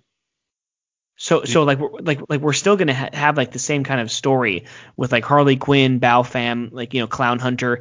They're still gonna be, I believe, in Batman 106. But now we are all within a universe that has been rebooted. So I don't know what memories are now gone. I don't know what new memories are here. I don't know who's dead and now alive and who was alive and now dead. I don't know all of, like, what's gonna happen. How they're gonna try to put all that together though, kind of bringing back the current like story, fan, like, kinda, you know, Balfam, yeah. Blah, blah, blah. Oh, yeah, you know, so I'm chasing after, or me and, you know, Ghostmaker are going to go, you know, fight crime together, and Alfred's in both their ears all of a sudden, like, what the hell? Like, I don't know what's going to happen. We just wait and see until that's going to suck for the new reader, for sure. Yeah, if you were in for, like, you know, the just Tynions run. You kind of, or at the, like, let's just say you start at City of Bane when Alfred was killed. Yeah, it's going to be crazy. And comic bookie fans, let us know what you are reading. Please drop us a line, whether it's on social media, whether it's on Gmail at thecomicbookies@gmail.com. We don't care if it's on Apple Podcasts, if it's in your review with that 5-star rating. Just let us know. What the hell are you guys reading right now? Are you guys excited for 5G? Are you guys kind of like on 5G's dead? If you are you guys excited? 5G, geez, where the hell it is dead. Thank you, Mike. But if you guys are excited with Future State, Infinite Frontier, where the hell are your guys' brains wrapped around this? For all our comic bookie fans, let me know, because I'll let you know as well. And I think if you guys listen to this enough, you guys know where I stand, man. Yeah. So I know, Mark, you said you had some news. So would you like to report your news now, or let me do my three little headlines first? What do you want to do? Well, it's all about that. Go ahead, Mike. Well, I just want to get some quick hitters. I know me and Sean, we want to talk WandaVision, Tiger. I'd like to give my pleasantly surprised opinion of Batwoman Season 2, Episode 1. But Jurassic World Dominion, this new movie that's coming out, supposedly it's going to encompass all 6 movies. So I don't know if you're going to have actors or actresses from those movies, or if they're just going to like reference them. No idea. DC Universe Infinite. They have an earlier release than expected. Is when you're listening to this podcast, it will have already come out because Thursday, January 21st is the launch. It is a comic book focused subscription service. So now it's a different service than your HBO Max, because all the DC Universe shows, movies, and whatnot have now moved to HBO Max. Doom Patrol Season 3 has just got greenlit. We have a Season 3 previews of Titans, which we're going to see the transformation of Jason Todd into Red Hood.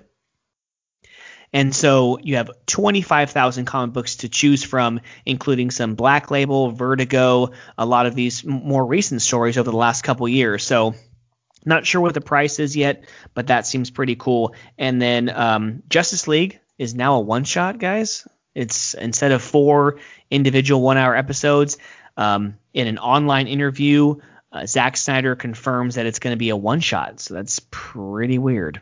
It's going to be a long movie. That's going to be a 2 to 3 night affair. Yeah, definitely I need to break that down. I don't have 4 hours straight to watch one single thing. That's going to be yeah. I actually like that. I'd rather take the 4-hour one shot than like the 2 to 3 hour weekend episode different. I get you for this? I do agree, because you have to say like, okay, we usually watch this on Sundays. Are you really going to have 4 Sundays in a row where you're not doing anything? Like, you don't want to take a month and a half to watch something. But anyways, last one before I get to you, Mark. Netflix, we know by their stock prices, the huge surge today and yesterday, but they surpassed 200 million subscribers. That is over 100 million more than Disney Plus, and a hell of a lot more than these other ones, Hulu, Amazon Prime, and HBO Max finally. But that's all I got for the quick hitters. The headlines in the comic book and entertainment side. Mark, what do you have? Don't give up on Roku yet. We all know that they all got them. If you guys you know what? I know what you're going to say, and it's actually pretty cool. Go ahead, Mark. This is awesome. What? With Roku, go ahead.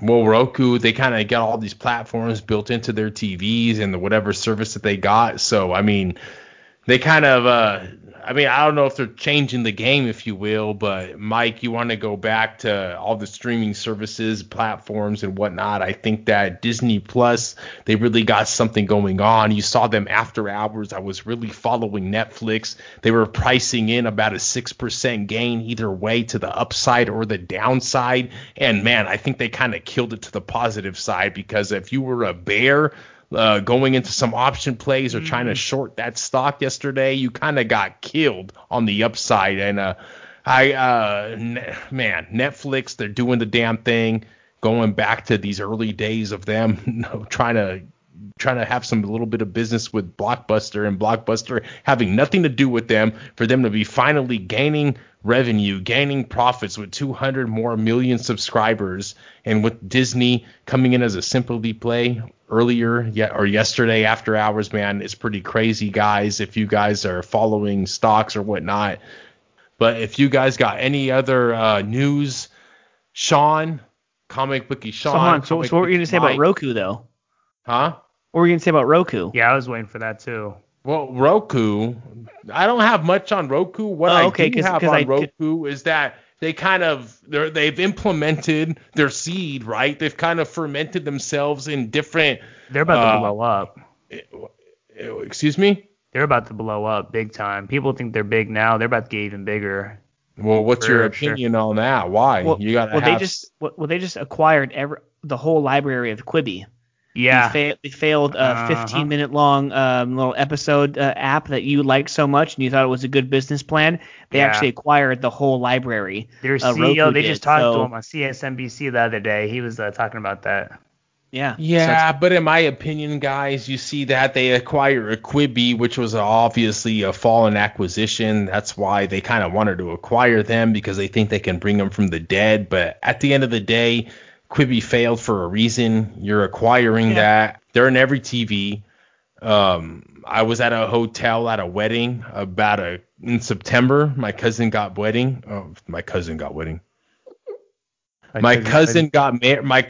married in the beautiful Sierra Nevadas down up there in California and up there by Reno. But I will tell you guys that I was tuning into Roku.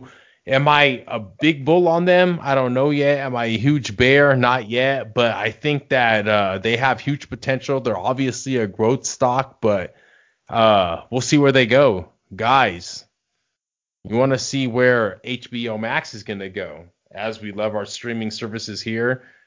Mike, you're looking down. You don't have this news, but Comic Bookie Mark does for you guys. Sean, have you heard? Mike, have you heard that the animated series of Batman is willing to come back for HBO Max?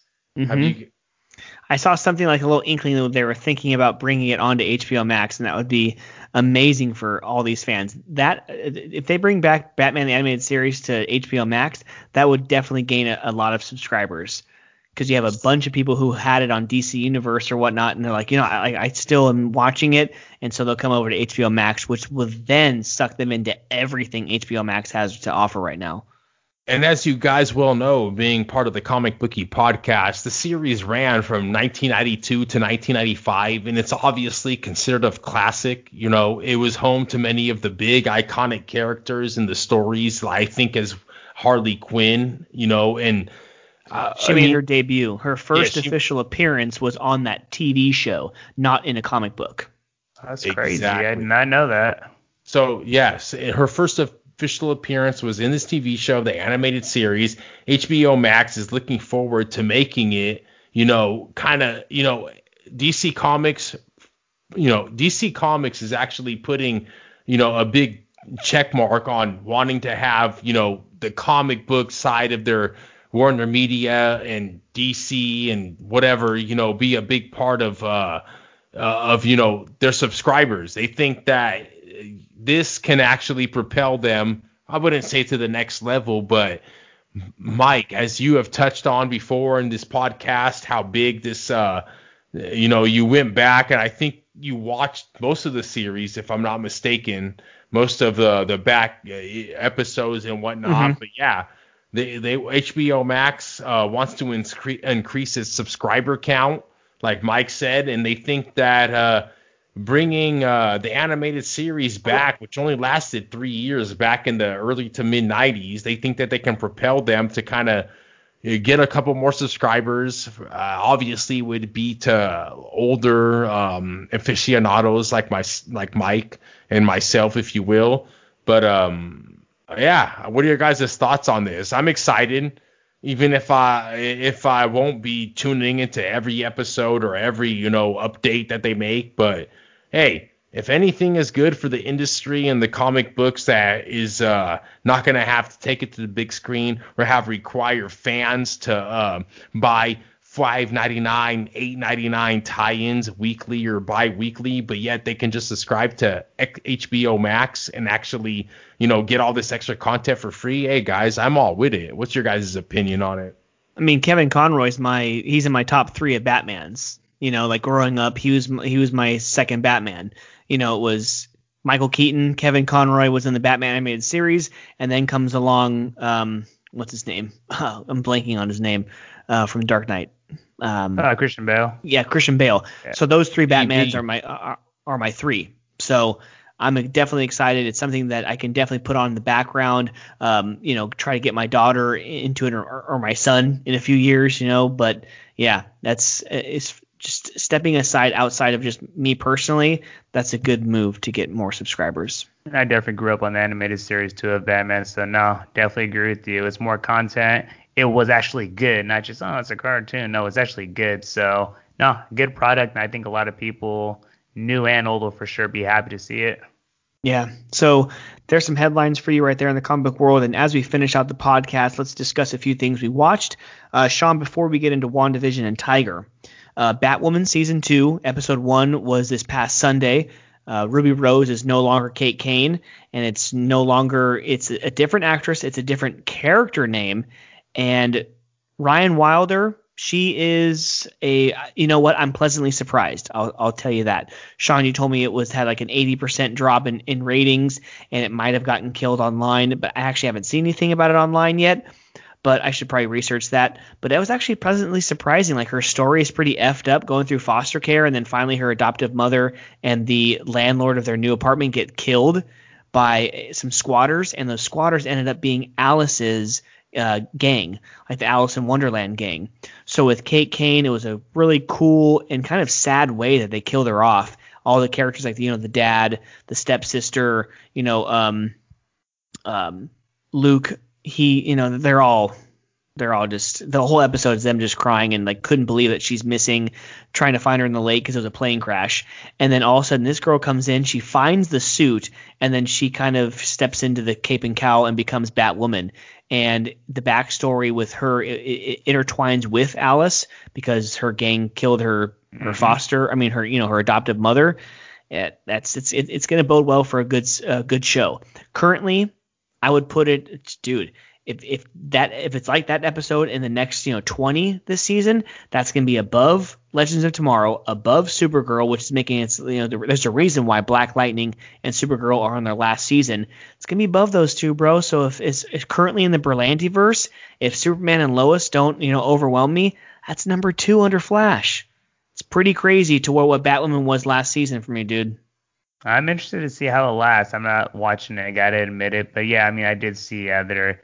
It obviously didn't get the best of ratings, but then again, ratings are ratings. You got to always just see it for yourself. So, no, hearing it from you, you definitely got a good skill of judging things. So, no, if it's good, man, the storyline's good. It's barely the first episode, and it, already has a little bit of, hey, this might be pretty good and it's worth checking out. I like it, bro.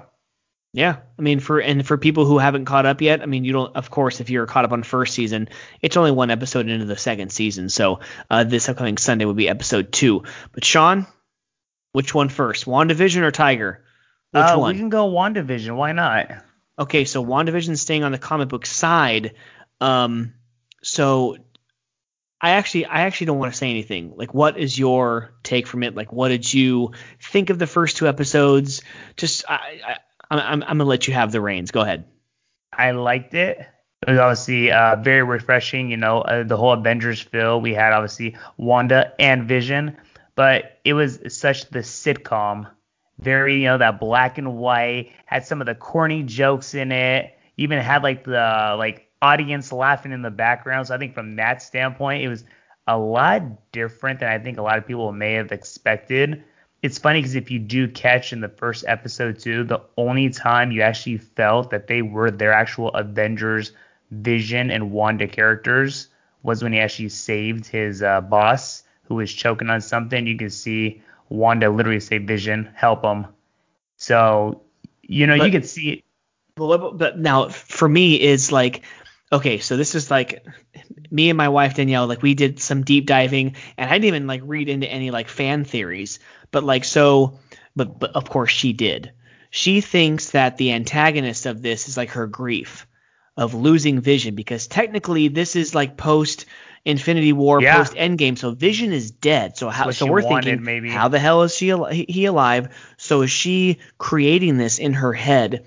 This Vision you know, no pun intended, this vision of being married, having the white picket fence home. What she wanted.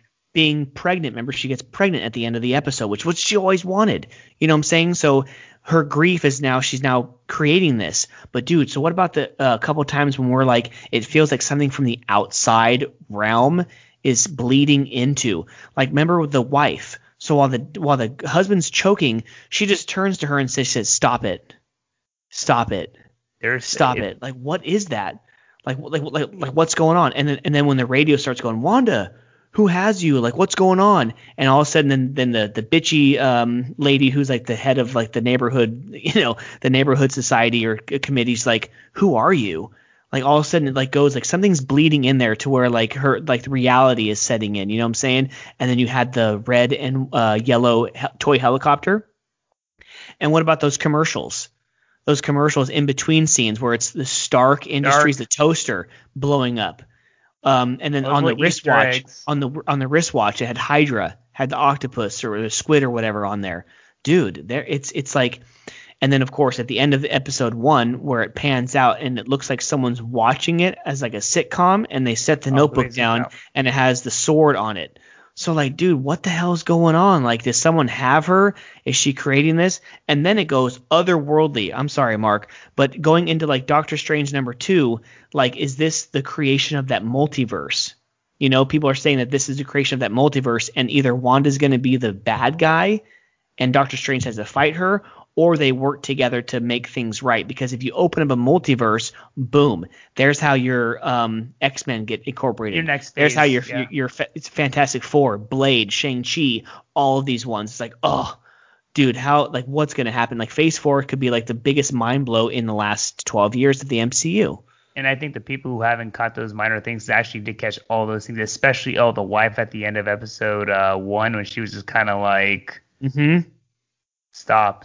I was just like, exactly. This is like, we're watching this, but there's something else watching this. Boom. Like, there is something that is watching this, like orchestrating it. I don't know what the hell it is, but you can see too, Vision's playing his role, but you can see actually that kind of the main focus is really on Wanda and the effects of all the things, the way she's reacting to things.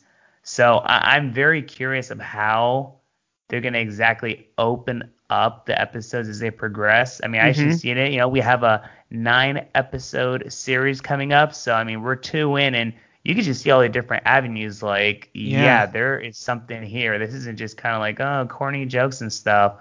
Every Easter egg in there, it is crazy. Yeah, but and then the odes to, like, you know, Bewitched and like I Dream of Jeannie, those like 50s, 60s sitcoms. It's just really cool how it's kind of cheesy like that.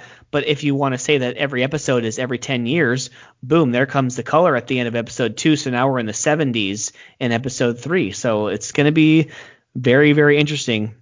We'll wait till it gets to almost modern day. That's when it's going to be like, okay, basically like season finale. Exactly. You know. So what's going to happen? And you know, what sucks is if all those fan review theories are true, and Wanda's going to be like some huge thing that's going to happen in the multiverse of hell or whatever it's called, the Doctor Strange 2, that's going to be a cliffhanger. Well, we're going to have to wait. She has that Dark Phoenix type of feel, actually, because of how powerful she is, and like she arguably is the most. Now, oh, boom! Here's the bottle of wine on the table when they're having dinner said M, like House of M.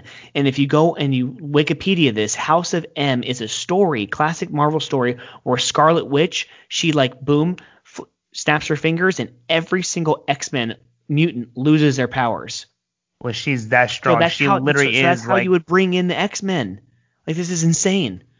This is crazy. Like, what could happen? Like, what is Kevin Feige? Like, that's why. Like, why can't I get this excited about what's happening in DCEU? Like, God, we're thinking about this, and we know damn well they're already thinking about that. That's the crazy thing, and they probably already have it all plotted, man. Hell yeah, dude. So WandaVision. Amazing show. Actually, I forgot to give the disclaimer because technically it's going to be a week after. But I'm sorry, spoilers. You know, we're going to have some spoilers about 10 minutes ago. Yeah, 10 minutes ago. Batwoman, WandaVision, and now Tiger. So Tiger is a really good documentary too.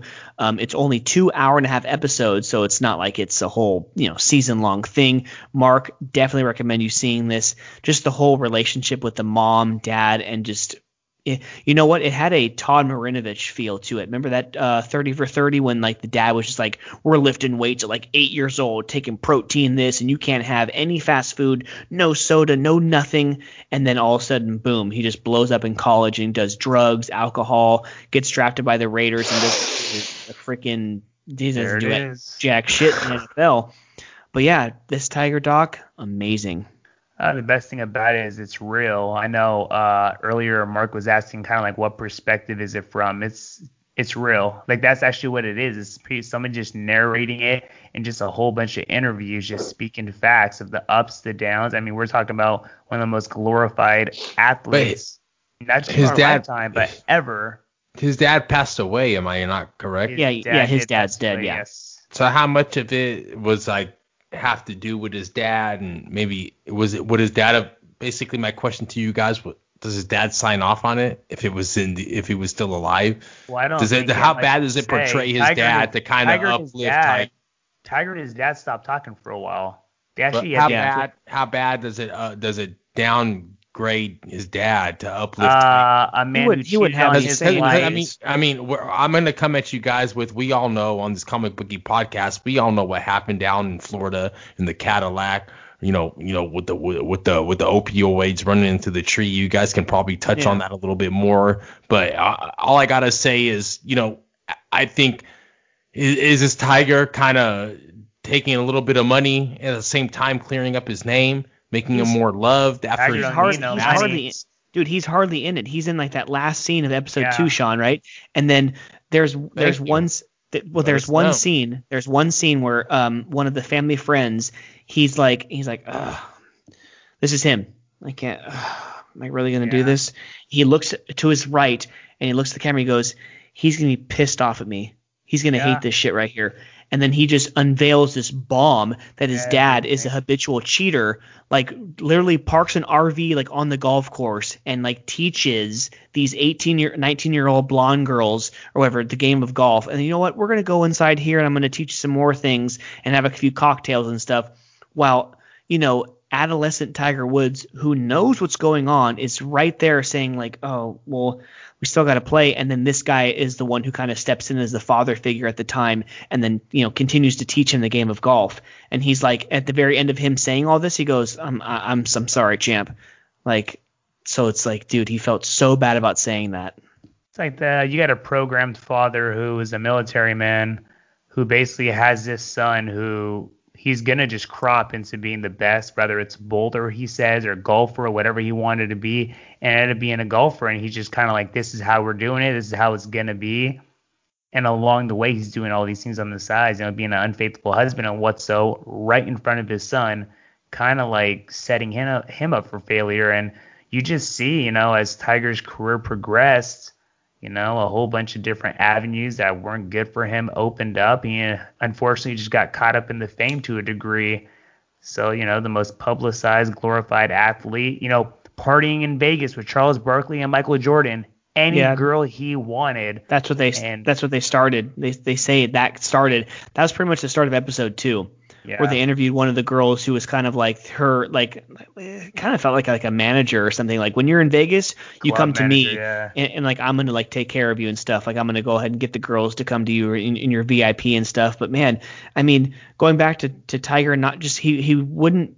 You remember his first girlfriend was like when we were together, like he was able to be himself around me. He didn't feel that way at home. And then my God, dude, like when he spent the night that one night. When the parents were out of town and the parents found out, they made him write a letter, which you knew it wasn't his words. It was mom and dad's words, breaking up with basically that girl. Breaking up with her, yeah. Because he broke a rule and spent the night, one night at his girlfriend's house. It was like, you wonder why he kind of ended up how the way he was, you know, like in the end, like when he was free of that, of the ball and chain that was his mom and specifically his dad. And not giving an excuse because you never cheat on your wife. You never cheat on your significant other. But, you know, it's like, duh, kind of like, you know. Yeah, I'm going to hold my opinion, I guess, until I get a chance to watch it. From what, you know, if I, You know, honestly, if I was to judge it coming from what you guys are talking about it, I'd have to say it was a little bit more skewed to how Tiger wants it to seem like, obviously. No, you know, but the National Enquirer part too, bro. Like Sean can even attest. The guy comes on from the National Enquirer and he's like licking his chops. Like, you know, when we see people at the top of their game in sports and music and movies, like Americans want to see the top dog fall. And then they had private investigators following him around from that Perkins that first time he cheated with that waitress. And he said, "Oh, we're gonna go ahead and run the story."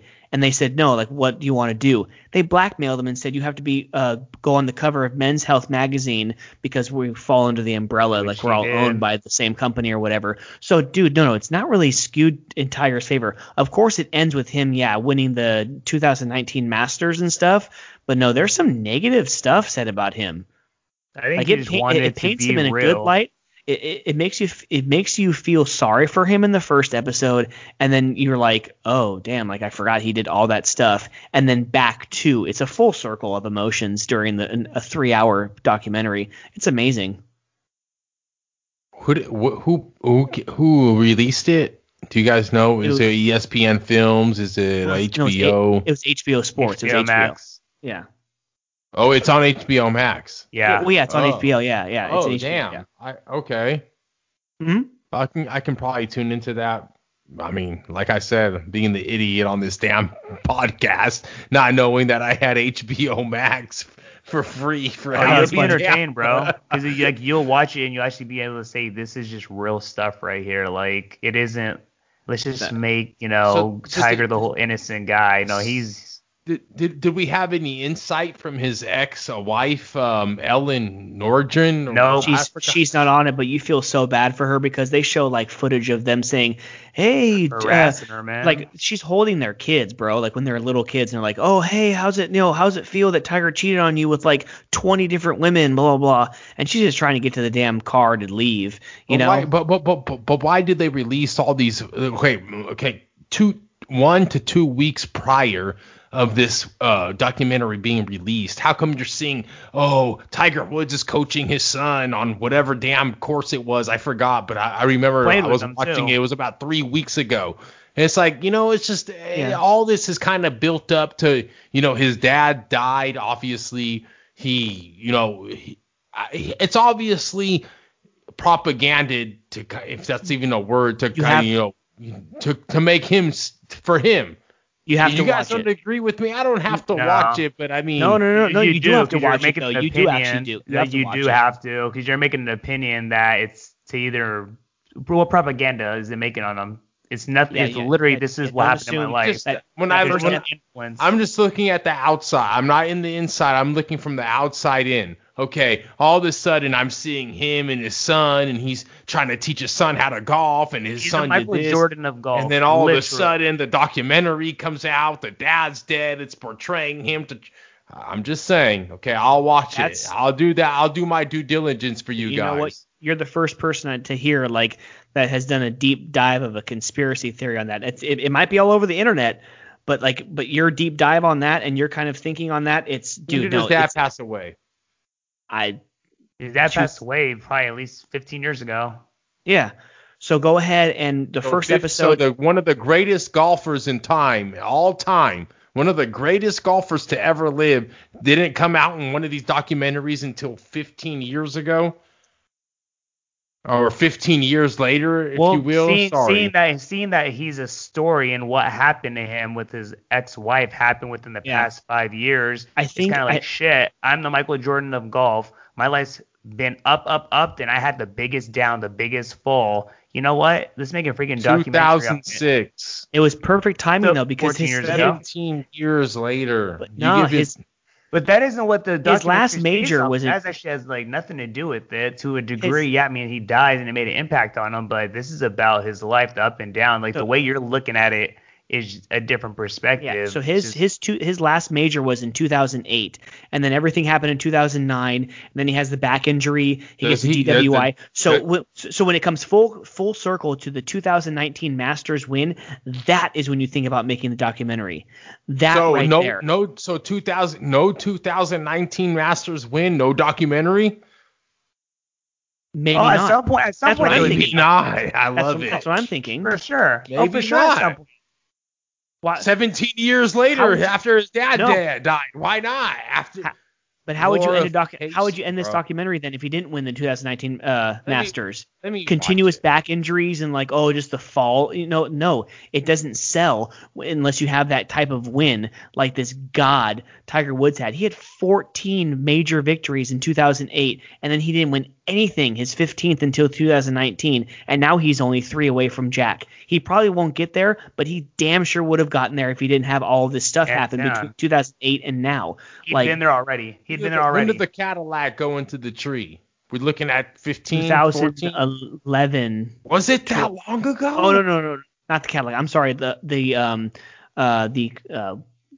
Escalade. The bashing of the windshield. It was a Cadillac. Cadillac Escalade, asshole. Yeah, no, his wife. Yes, Kim. No, his wife Elin, when she busted in his window and crashed into the tree. That was 2010 or 11. Jesus, it was that long ago? Wow. No, I mean, at the end of the day, it's almost kind of like long overdue to a degree, but at the end of the day, rather there's a timing agenda behind it. Like, if you watch it, you'll just see it's literally just a good documentary of the rise and the fall. But you know what? Despite all the crap, he ended up winning another major just 2 years ago, and it just showed, damn, this guy, he is arguably the greatest golfer to ever live, hands down. He's not to say he still has problems. This guy is literally, he is the Michael Jordan of golf. There's no doubt about it. Can he win another one? Yeah, he can. Of course he can. It would have to be at Augusta.